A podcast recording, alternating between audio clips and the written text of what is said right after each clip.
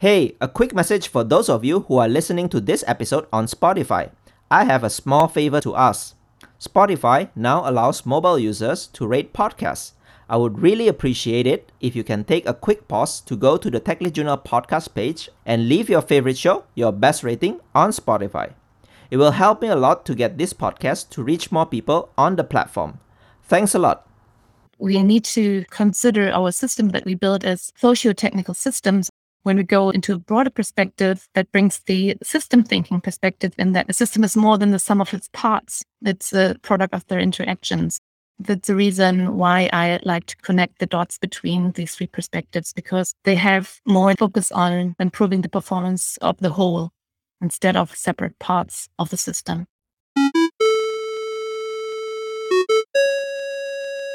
Hey everyone, my name is Henry Suryawirawan, and you're listening to the Tech Lead Journal podcast, the show where I'll be bringing you the greatest technical leaders, practitioners, and thought leaders in the industry to discuss about their journey, ideas, and practices that we all can learn and apply to build a highly performing technical team and to make an impact in your personal work. So let's dive into our journal.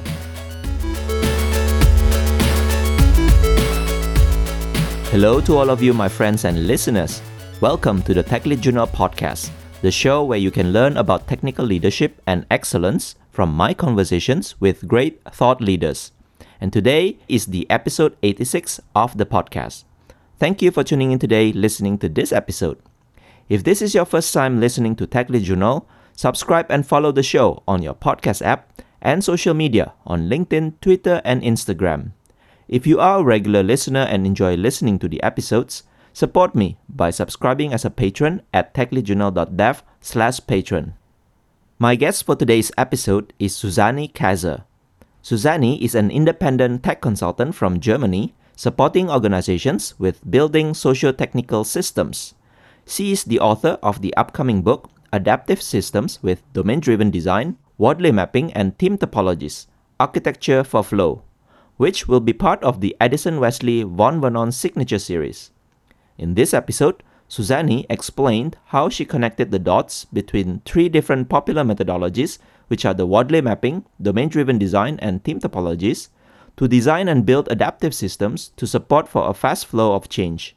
And she explained further why it is important for any organization to have adaptive systems. Susanne went in depth to explain about the Wardley mapping strategic framework, its five different sections, and how they support designing and evolving effective business strategies based on situational awareness and movement following a strategy cycle. She then explained how to translate from a Wardley map into domain driven design, and how DDD actually helps in applying the Wardley mapping doctrine principles, which are the principles that you can apply in any industry regardless of the context. Afterwards, Susanne then explained how team topologies can help to create effective team boundaries based on DDD's bounded context and optimize team's cognitive load to support fast flow of change. Towards the end, Susanne shared her experience how we can apply this process in our organizations as well as in legacy systems. I really enjoyed my conversation with Susanne, learning how to align and connect the dots between the three popular methodologies the Wardley mapping, domain driven design, and team topologies and personally, I didn't know much about Wardley mapping before this conversation with Susanne. She explained how these three techniques can beautifully work with each other to provide a holistic approach translating users' needs and business strategy to system design and then team formation. Some parts of this conversation may sound abstract to you without seeing them in a diagram. Thus, I would encourage you to check out Susanne's presentation notes that I include in the show notes. Make sure that you also check out other Tech Lead Journal episodes that cover domain driven design and team topologies. There are a number of them, which are very popular among all of these podcast listeners. And if you enjoy and find this episode useful, help me share it with your friends and colleagues who can also benefit from listening to this episode. Leave a rating and review on your podcast app and share your comments or feedback about this episode on social media. It is my ultimate mission to make this podcast available to more people and I need your help to support me towards fulfilling my mission. Before we continue to the conversation, let's hear some words from our sponsor. Today's episode is proudly sponsored by Skills Matter, the global community and events platform with more than 100,000 software professionals. Here, members can organize their learning experiences around the technology topics they care about most. You get on demand access to their latest content, thought leadership insights, as well as the exciting schedule of tech events running across all time zones. So, whether DevOps or data science is your buzz, or you're a fan of functional programming or all things cloud, you can make real connections with people who share your interests. Head on over to skillsmatter.com to become part of the tech community that matters most to you. It's free to join, and you will find it easy to keep up with the latest tech trends. Are you looking for a new cool swag? TechLead Journal now offers you some swags that you can purchase online. These swags are printed on demand based on your preference and will be delivered safely to you all over the world where shipping is available. Check out all the cool swags available by visiting techleadjournal.dev slash shop. And don't forget to brag yourself once you receive any of those swags. Hello everyone, welcome to another new episode of the TechLead Journal podcast. Today I have with me a guest named Susanne Kaiser. She's actually a tech consultant based in Hamburg, Germany, and she is actually working on a book which is up and coming, part of the Vaughn Vernon series actually. It's talking about adaptive flow, Wardley mapping, domain-driven design, and team topologies. So all these sound like a very, very keepy terms these days. Everyone wants to learn. I personally haven't heard much about Wardley mapping. So today I hope I can learn a lot of things about Wardley mapping and about building adaptive architecture in general. So, Susanne, I'm really looking forward to this conversation. Thank you so much for spending your time here. Thank you so much for having me, Henry. It's a very pleasure to be on your podcast. So, thanks a lot. So, maybe in the beginning, if you can help to introduce yourself, telling us more about your career highlights or maybe any turning points. Yes. So, I am and as you mentioned, an independent tech consultant, and I'm helping organization with building the product or focusing on architecture for flow, optimizing for fast flow of change. But my career has not started in tech. At the beginning, when I was graduating from school, I was really puzzled what to do next. I had no clear path at that time. I have to tell you that was at the beginning of the 90s. So I didn't have so much access to internet at that time, and the options were quite restricted. So out of options at that time or out of creativity, I started a career in sales. I started a sales traineeship at that time. And after a while, I was figuring out that sales is not my passion, to be honest. So there are far better people in this market in sales than me. At that time, we didn't have all the great online courses that you can attend nowadays. If you don't have access to books or if you don't know what to read in that perspective, you're kind of lost, left alone. By coincidence, I chose a traineeship that has also programming involved that sparked my curiosity. I liked programming. It was at the beginning, at the very, very beginning. It was just like little riddles to solve. And I was so proud when the first sentence on the monitor appeared, hello world. and I was thinking, yes, the universe is mine. I was really proud and I sparked a lot of curiosity and a lot of joy. And I was thinking, maybe that is the kind of career that I would like to follow. But I had to earn some money in order to support my studies financially. So I had to stay a little longer into sales to collect money and then to start then with computer sciences. So when I started computer sciences, oh gosh, a long time ago, 1997. And that's where I did a career shift. That was the moment that was changing my life when I started my career in tech. I started as a software developer and became team lead then also later on, I became a startup CTO. Then I started to go on public stages talking about sharing the experiences that we were doing at the startup from moving from monoliths to microservices back then. There was also another, I would say, sparking moment for me since going on stage and talking and sharing your ideas or your learnings with others was also very helpful for me because I also learned from others what their journey was. So these were, I guess, starting the career in tech and also going on public stages and also the network around it. That was the second turning point in my career, I would say. Thanks for sharing your journey. So it happened to all of us engineers. Hello World. It will be one of the most common programs that you wrote whenever you learn yes. any new programming language. In fact, it's not just when you started your computer science degree. So you have been a tech consultant and you have been doing a lot of things, including as a startup CTO, right? Now you are writing a book titled Adaptive Systems with Domain Driven Design, Wardley Mapping, and Team Topologies Architecture for Flow. So tell us more. How did you come up with this topic? It's like very long and three different techniques all in one. So maybe can you tell us a little bit more story about that? Yeah, so it started first with domain driven design in my career. So when I was starting the journey from monoliths to microservices, then domain driven design came along. It put its focus on partitioning your problem domain into smaller parts and then decomposing your problem domain into modular components, the bounded contexts where related behavior shall sit together and also where bounded contexts reflect good candidates for microservices. So that was the first encounter with domain driven design back then. The second encounter was when I was listening to Simon Wardley's keynote at Serverless Conference back in 2018 in Hamburg, he talked about what Wardley mapping about how to create situational awareness and to design and evolve effective business strategies. And I have to admit at that moment when I listened to his very entertaining keynote, I was really puzzled because it was really interesting. It also sparked my curiosity again. And I was sitting there in the audience and was thinking, oh, yeah, that sounds really interesting, but how can I apply it to my case? How can I apply this to my context? So I was then diving deeper in that because I was sparking some curiosity. And then it came along with that it is very combinable with domain driven design because Wardley mapping itself is a strategic framework that was invented by Simon Wardley, and it helps to design and evolve effective business strategies that is based on situational awareness and movement following a strategy cycle.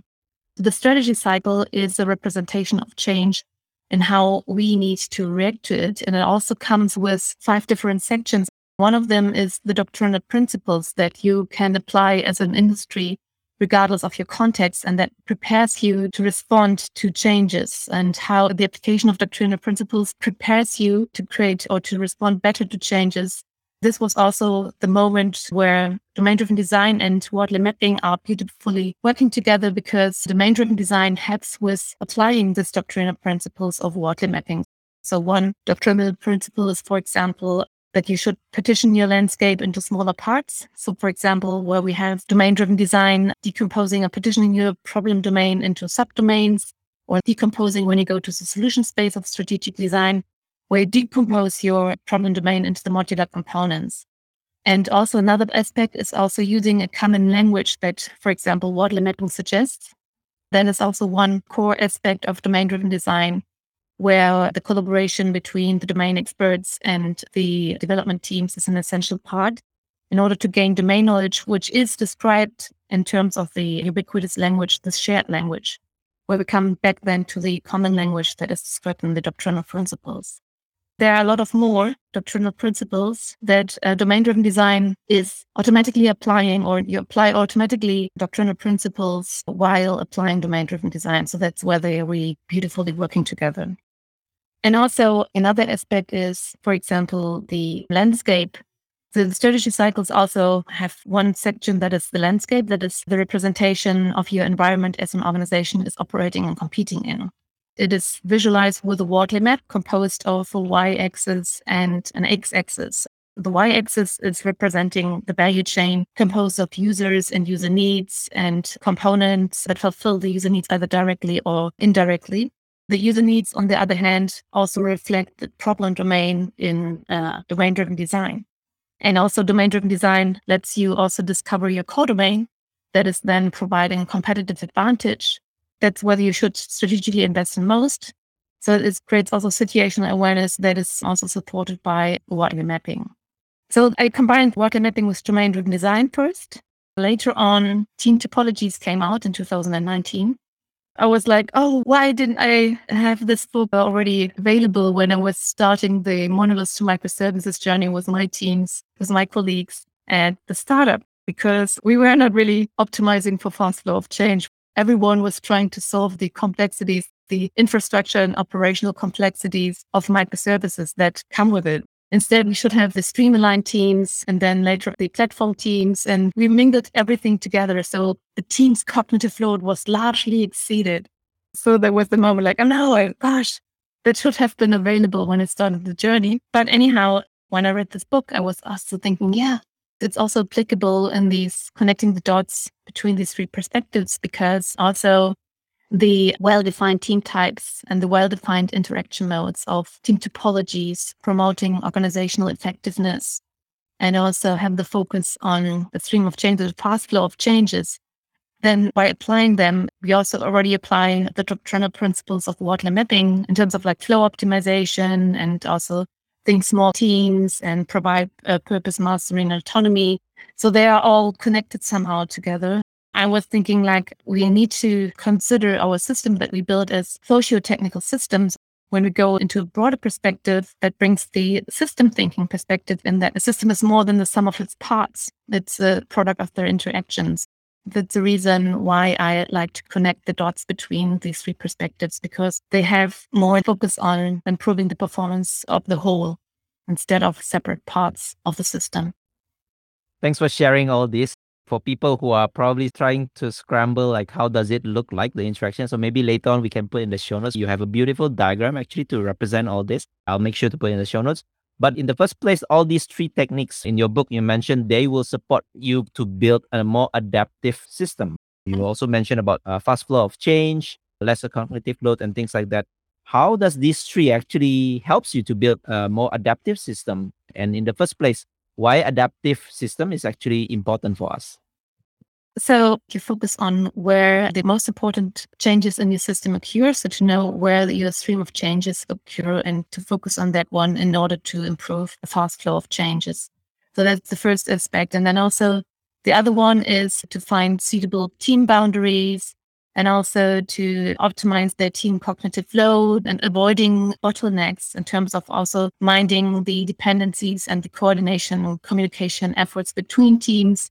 Having also Conway's law in mind that the communication structure is reflecting also the resulting or resembling system design. And also we have to break our monoliths into smaller parts. We have to split our teams into smaller teams we need to focus on clear team ownership boundaries, and that also brings it all together. So it's like we have to have an organization or we have to prepare that change itself can flow through our organization without constant reorganization, with constant restructuring. And also that comes to our software design with domain driven design. So when we have a change and we want to change our system, we need to focus that this change is not affecting the entire system so that we have to rebuild everything in order to make this change effective. That means that we have to concentrate behavior in specific places or we have to identify the seams or the bounded context, the boundaries where related behavior sits together in order when we change that behavior, we only have to change it at one place. So in order to prepare for adapting flow, fast flow is to mind the dependencies like where we have context mapping with domain driven design to visualize then the change coupling. So if we have a tightly coupled system, then of course you can't adapt to changes quickly because we have to touch so many pieces of our system to make this change effective. Not only the parts of our system, but also the teams that are responsible for these separate parts. So it's not only about the technical aspect of tight change coupling due to model propagation, where you change the data structure of one component or one bounded context or one domain model within one bounded context and affects other bounded contexts, but also through the teams owning this bounded context needs to coordinate and communicate in an ongoing manner in order to make this change effective. But it's also related to the team communication, the team coordination. So we have to focus on cross-functional autonomous teams that are responsible for the system or the part of the system they're responsible for. They don't have to constantly coordinate and communicate with other teams. And also like having other teams helping them, the stream-aligned teams in the team topology sense, that they can focus on a steady flow of feature deliveries, for example. So bringing in the perspective also, the reason why we should also then break it into smaller parts is that we should not exceed the team's cognitive load. Because when exceeding the team cognitive load, we are then running into delivery bottlenecks again and with quality issues and also decreasing the team's motivation as well.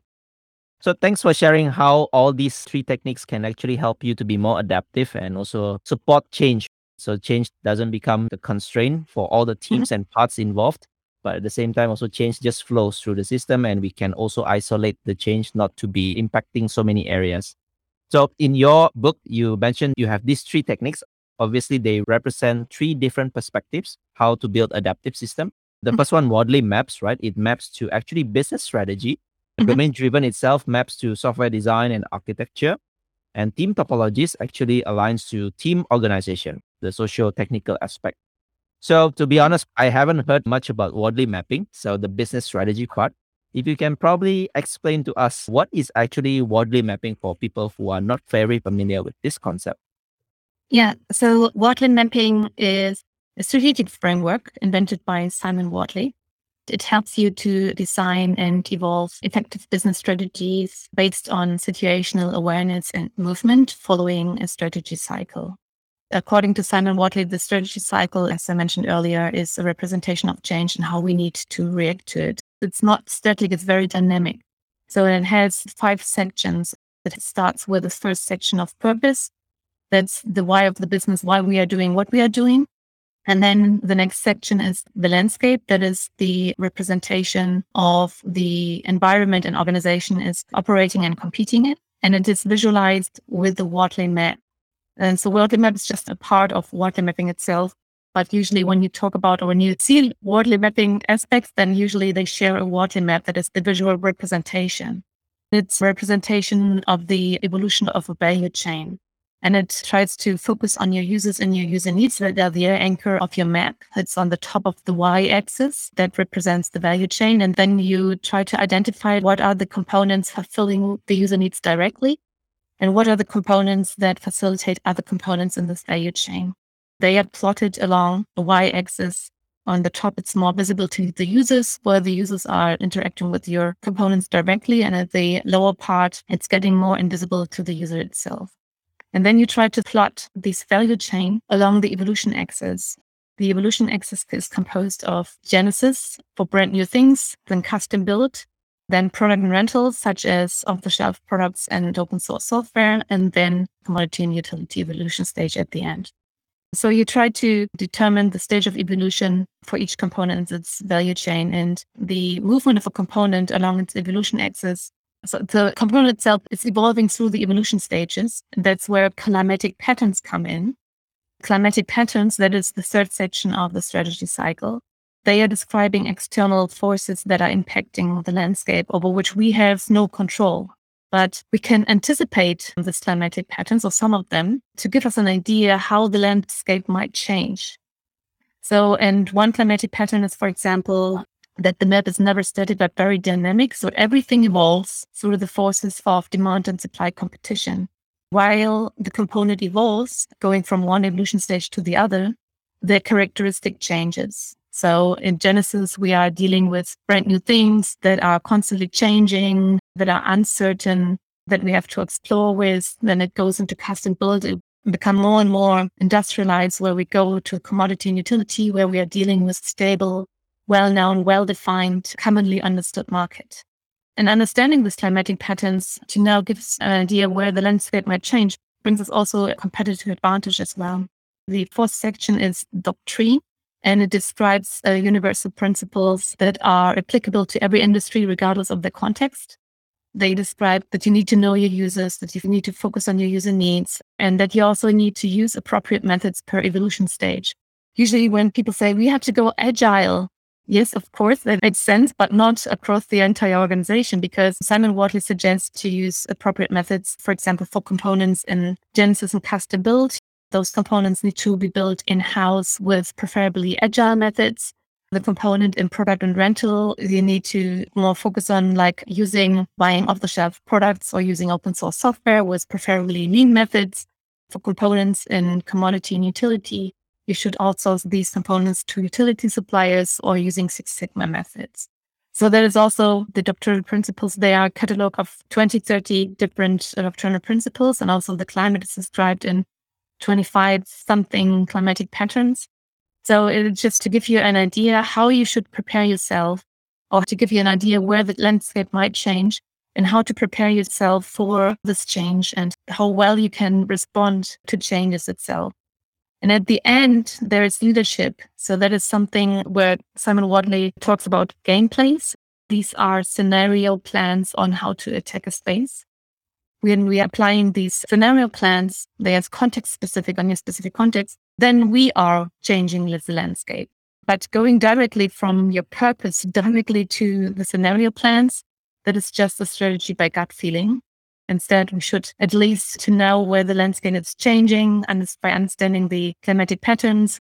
We need to know where we are in terms of having the landscape visualized with a Wardley map and also applying doctrinal principles to prepare ourselves to be able to adapt our flow of change. So in the end, we are then in the position to apply the scenario plans. Thanks for thoroughly explaining about this strategy cycle in Wardley mapping. Is it in Wardley map or is it in Wardley mapping? So I'm a bit confused. But anyway, this strategy cycle starts with purpose, which is your why. Why do you yeah. actually exist? Why you are there to solve customer problems, right? And then from there, you start to the landscape stage, which is where you probably come up with the competitive analysis, like maps who are the players inside the landscape. And then you mentioned about the XY axis, the value chain and evolution stages. I think this is also important because in a particular organization, you have multiple systems and components. And each of those component actually resides on different evolution stage. Like you mentioned, some components might be a genesis, which is probably suitable for custom build or some kind of experiments while some others probably more commoditized, or you can even buy software as a service, for example.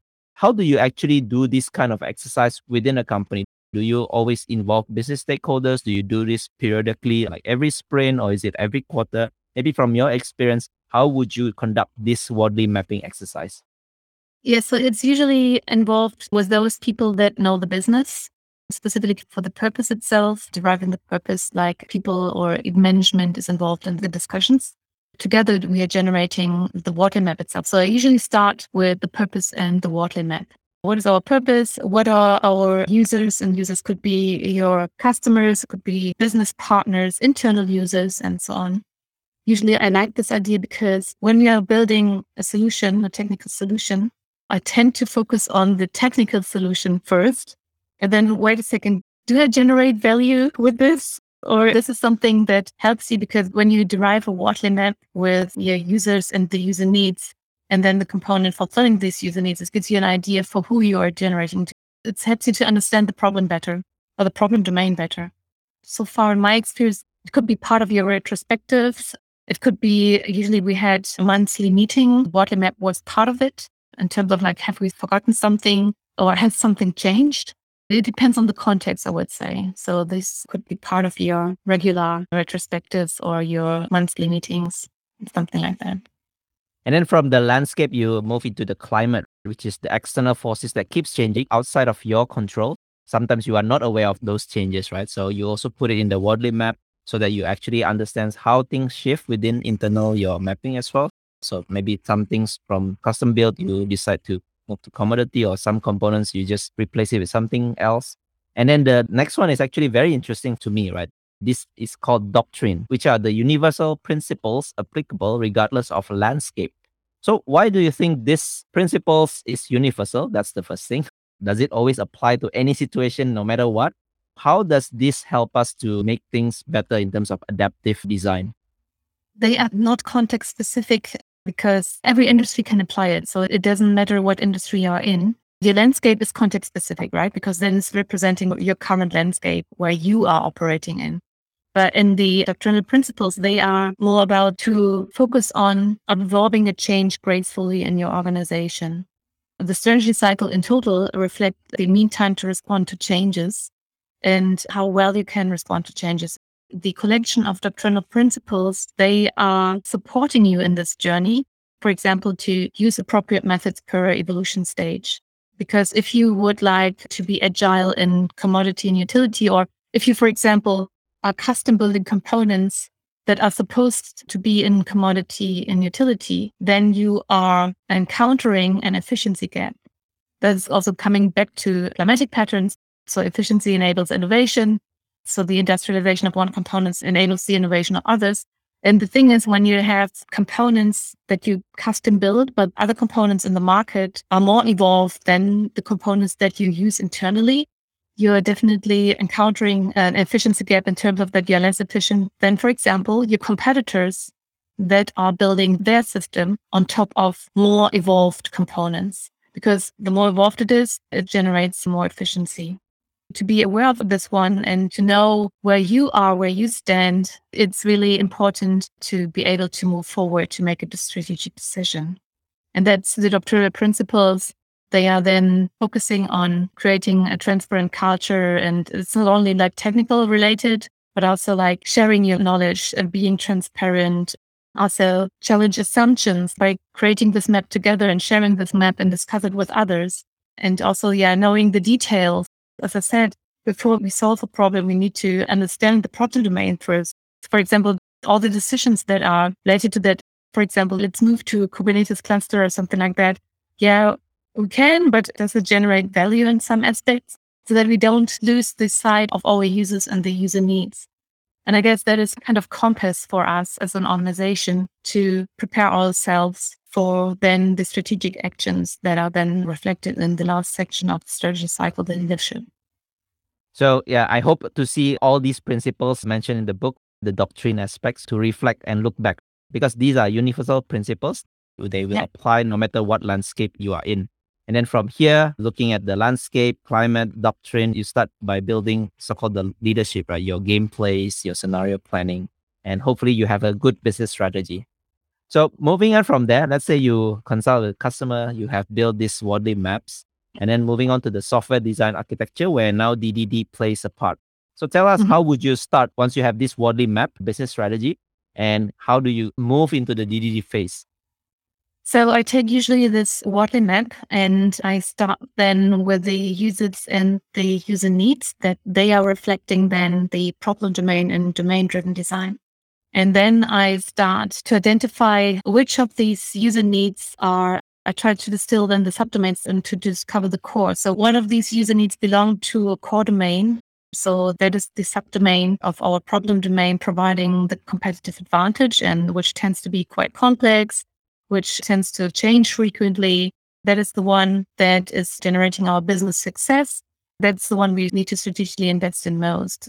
So I start then with identifying, partitioning the problem domain into the smaller parts, the subdomains, and discovering the core in order to know where to invest most development effort. And that's in the core domain related aspects when it comes to bounded context, for example.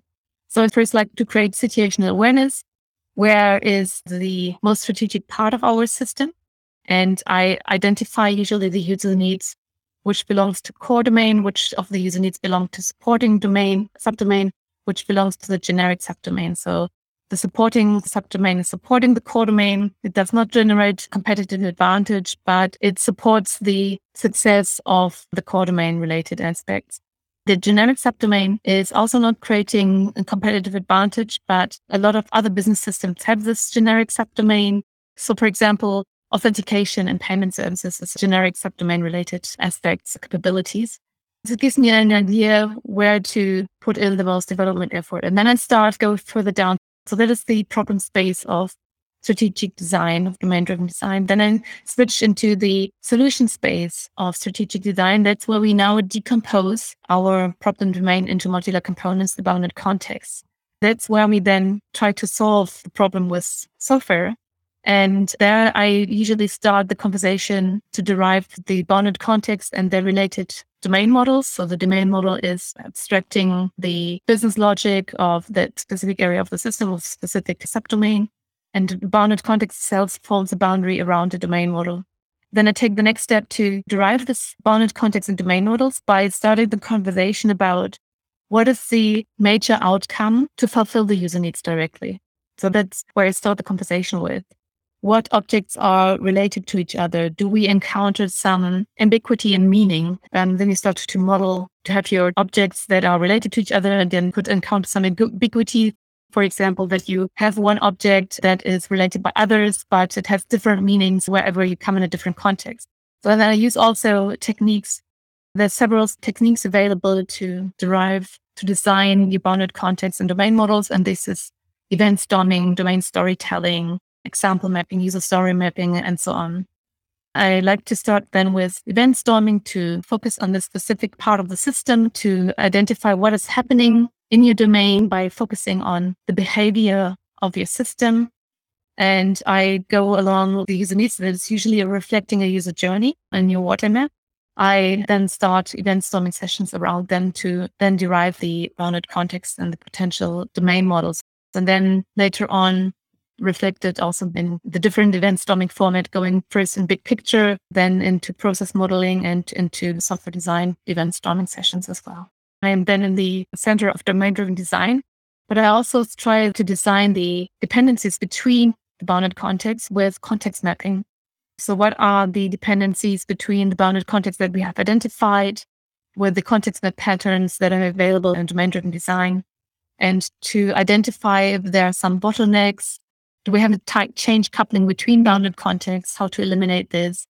And then to design the current scenario, but also the future scenario, where should it go evolve to in order to remove, eliminate bottlenecks, potential bottlenecks in your system. From there, I then apply the team topologies aspects, trying to bring in where are the potential stream of changes that are then reflected by the user needs, what are suitable team boundaries that could be then the bounded contexts. Bounded contexts are forming suitable team boundaries for stream-aligned teams. And then later on, what do they need to support a steady flow of feature deliveries or steady flow of changes? So stream-aligned teams then need support from the platform teams that they, for example, take care of the components that are mostly residing in product and rental, commodity and utility. When we go further down the infrastructure components like data storage components, message broker, search engine components that is a part of the value chain of the Wardley map itself. So that the platform team at the end can provide access to services, platform as a service to the stream-aligned teams. So that is going from users and user needs, starting from there, trying to identify subdomains, bounded contexts, stream of changes, suitable team boundaries, then also finding then possible team constellations and also having the team cognitive load in mind. So components on the further left of a Wardley map, they tend to require a high tech team cognitive load because there's no clear path to action. They are constantly changing. They are quite complex. The components on commodity they have more clear paths to action. So the team cognitive load could be lower there then so that we can distribute the number and size of components according to where the component for the bounded context itself is residing in the Wardley map, either more on the left side or on the right side. So I can see how the thing flows from your business strategy from Wardley mapping. So if I can try to summarize based on my interpretation. So in your landscape, you have the value chain and you have the user needs and the components, you will then try to map that into the domain driven design part, which is like you have the problem space in that landscape mapping, and then you try to break them into subdomains. The three subdomains in domain driven design, strategic design is the core subdomain, the generic subdomain, and also the supporting subdomain. This plays nicely into the evolution stages x axis in the landscape where you have the genesis, custom build, and so on and so forth. The core would probably be more towards genesis and custom build while the generic supporting probably is more towards product and commodity. And then mm-hmm. once you identify subdomains, of course, the usual in domain driven design, define your bounded context. So you build ubiquitous language as a rough idea as well. Bounded context normally is a boundary of a team, which then now team topologist comes in. And then you have stream aligned team, which is representing one bounded context. And then you mentioned about other team topologies like platform teams, enabling teams, and all that. So all these actually interplays with each other really nice. Before I only see like, for example, okay, domain driven design is for software developer talking to the business, but there's no strategy part of it. So this actually gives a very end to end thorough analysis. So thanks again for explaining this. When you talk about this in corporate or any startups, for example, how long do you think for this exercise to finish? Because it seems pretty big and it in fact involves major changes in the organization, like scrambling the team itself, explaining about domains, and also business strategy. So maybe you can share a little bit more about this. It's challenging sometimes. and also it also depends of course of the context itself. What I like to do is to give the training first so to put everyone about the three perspectives, this is usually a training of either three days of four hours or four days of three hours, where I share with the organization the three perspectives to get everyone on the same level of understanding. So that it could be one thing, or I can also just dive into directly creating a Wardley map while we are discussing something. So there are some different contexts, different approaches. In terms of like how long it takes, it's not a maturity level or model It's an ongoing, evolving perspectives because your landscape is constantly changing and definitely it will never end. So what was your core today, maybe later on go into supporting or generic because as one of the climatic pattern, everything evolves through the process of supply and demand competition. Also, your core domain will evolve over the time.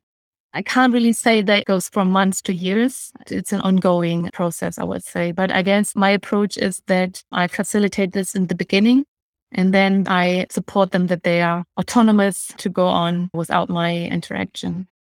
I have another equally challenging question. So, out of these three techniques, in your view, which one is more difficult to actually convey the message to team or companies? It depends to who you talk. But I guess the most challenging aspect right now, it could change, is Wardley mapping because it comes with so many aspects, right? It comes from purpose, landscape, climatic patterns, doctrine, leadership. It has so much information, like we have so many things to learn. But I guess the, the good thing is that you can start small. You don't have to know everything. When I introduce them to Wardley mapping, I try also to provide a lot of information, and sometimes it leads to information overflow. But in fact, Simon Wardley encourages to start with that parts that you already understood and go on from there. That I guess would require facilitation at the beginning but also it does with domain driven design with event storming sessions, for example. But guess since it's a lightweight technique, it's sometimes easier to grasp. But that's my personal perspective. I might be wrong, totally wrong. I guess it takes a while until you understand the beauty of Wardley mapping. And also, when you apply this, I wish everyone could start from scratch. Everything is new, even you're just starting a business, you don't have any system. But I mean, in the real life, when you go to organization, I'm sure they all have legacy they have an organization structure already. So how do you see them could easily change based on all these views that you're giving them? Because changing teams probably is easy. Changing software, is it also that easy? Teams probably don't have domains in the first place. Some teams build custom and using their own interpretation rather than business domains. So what would be your advice for people dealing with legacy? How can they start from all these three techniques and then start having more adaptive architecture in their design? Yeah. So I usually recommend starting with creating a landscape of the current situation to visualize it because you can describe it in a lot of strategic documents, describing with a lot of words. But for me personally, words best having it visualized in the Wardley map provides a visualization of your landscape you're operating in. I would suggest of your current state, of your current landscape. And from there, start asking your teams about their cognitive load, what kind of pains they are currently encountering, do they need to have handovers? Are they dealing with functional silo teams or are they working with a monolithic big ball of mud with a messy model and no clear boundaries? How long does it take to onboard someone? How long does it take to make a change effective and something like that? Starting asking the team itself, what are the current problems, challenges, bottlenecks they are currently facing? And from there, I would then take the Wardley map and, as I said, try to identify the suitable streams of changes going through the activity oriented user needs or stream of changes. So the user needs themselves, they represent activity oriented stream of changes and identifying those from then partitioning the problem domain into subdomain, identity discovering the core where you usually need to invest the most. That's the one that you should custom build, goes usually then in Genesis and custom build evolution stage then decomposing your big ball of mud into the modular components, the bounded context, the suitable team boundaries for stream-aligned teams, identify potential dependencies with context mappings and to visualize or make a tight change coupling visible. And from there, to create clear team ownership boundaries in terms of that one bounded context should be owned only by one team. However, one team can own multiple bounded contexts. Then also what is necessary to support a reliable flow of changes, identify those services that are needed to support the stream-aligned teams. Then we come to the infrastructure components of the Wardley map on more on product and rental and commodity, where then platform teams can evolve platform as a services, X as a services for the streamline teams so that we identify them. Then also at the end, identify potential efficiency gaps. So where you have to move to make your system, the system that you would like to build more efficient. So this is the design process. We have not touched or changed any teams yet. So to know where you are and where you want to go with team topologies and domain driven design applied, and then going from one to the other by implementing the evolution of team interactions between the teams. Like, for example, if you identify your future platform, for example, if you decide to follow one of the cloud strategies, like replatforming your current system, the platform team can be formed first as an isolated team that we can bring in uh, dynamic reteaming from Heidi Helfand in her book. So to first build a platform team in isolation that is then discovering experimenting the new technology stack, and then later on through the evolution of team topologies, onboarding the potential Stream-aligned teams with close collaboration at the beginning between platform teams and Stream-aligned teams, switching then later on to limited collaboration, and later once the new technology stack is better established, providing access to services, for example, and then onboarding in the platform team, the Stream-aligned teams at the beginning, and then onboard the other Stream-aligned teams by facilitating them like how to use the new CI/CD pipeline and the new ecosystem that you have established through replatforming. Because then we could go into the second cloud migration strategy to refactoring, where you're splitting apart your big ball of mud into smaller parts. And that's where we come back to the design phase of decomposing it into the bounded context and how to do this with decomposition patterns or how to apply hexagonal architecture and to implement your serverless functions in your hexagonal architecture, that's where the first Stream-aligned team can facilitate the other ones. So that at the end, you then can replatform and refactor your entire. Thanks for giving us a quick consultation of how we can actually adapt our legacy systems. So starting from the Wardley map itself, again, you can start small, doesn't have to be very thorough. And from there, you have a look into your domain driven design, maybe your situation about your monolith, or maybe situation about cognitive load. I think this is also sometimes unconsciously, we just take it for granted. But once you realize this cognitive load, I think you can do something about it, right? Maybe you restructure your team, or maybe you re-architecture and whatever that is. I'm sure that all this will take some time to sink in, even to the audience. They will be expecting your book. So when will the book be coming, Susanne? I hope for end of this year. So we'll be looking forward for that. Unfortunately, we reached the end of our conversation.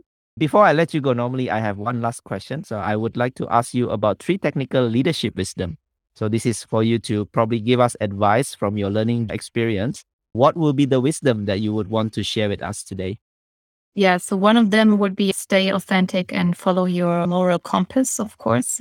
And then also spark and foster the curiosity for learning in your team.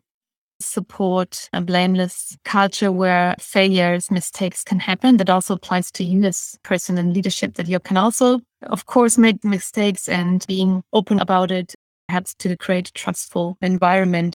One thing that I've learned is don't feel rushed to start a leadership position if you're not feeling to start it. It's not necessary from my point of view that you have to if you like programming and you would like to stay in that role, that is totally fine. So sometimes I have the impression that everyone needs to become persons in a leadership role, but I guess if you're fine with programming, that's totally fine. So that's something that I got rushed into that too early. So that's what I know. My programming expertise at the beginning was not as high than I wanted. So I compensated afterwards. To gain technical expertise for me, it's also very important to have confidence that doesn't mean that you need to know everything, but at least to gain confidence in your technical expertise would be helpful. Thanks for sharing your personal perspective on this. I think some people also say that you should start from the fundamentals, the basics, going through the hoops and learning about everything in probably the technology if you can, right? And start leadership when you feel like you are ready. So thanks for sharing that message. So, Susanne, thank you so much for sharing about all these three concepts Wardley mapping, domain driven design, and team topologies. I really learned a lot, in fact, too much. So, I will need some time to actually digest all these concepts. Thank you so much for sharing. I'm looking forward for your book. Good luck for that. Thank you so much. Thank you so much for having me, Henry. It was fun. I'm sorry about for the information overload.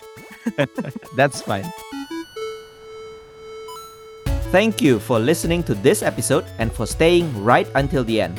If you highly enjoyed it, I would appreciate if you share it with your friends and colleagues who you think would also benefit from listening to this episode. And if you're new to the podcast, make sure to subscribe and leave me your valuable review and feedback. It helps me a lot in order to grow this podcast better. You can also find the full show notes of this conversation on the episode page at techleadjournal.dev website. including the full transcript, interesting quotes, and links to the resources mentioned from the conversation.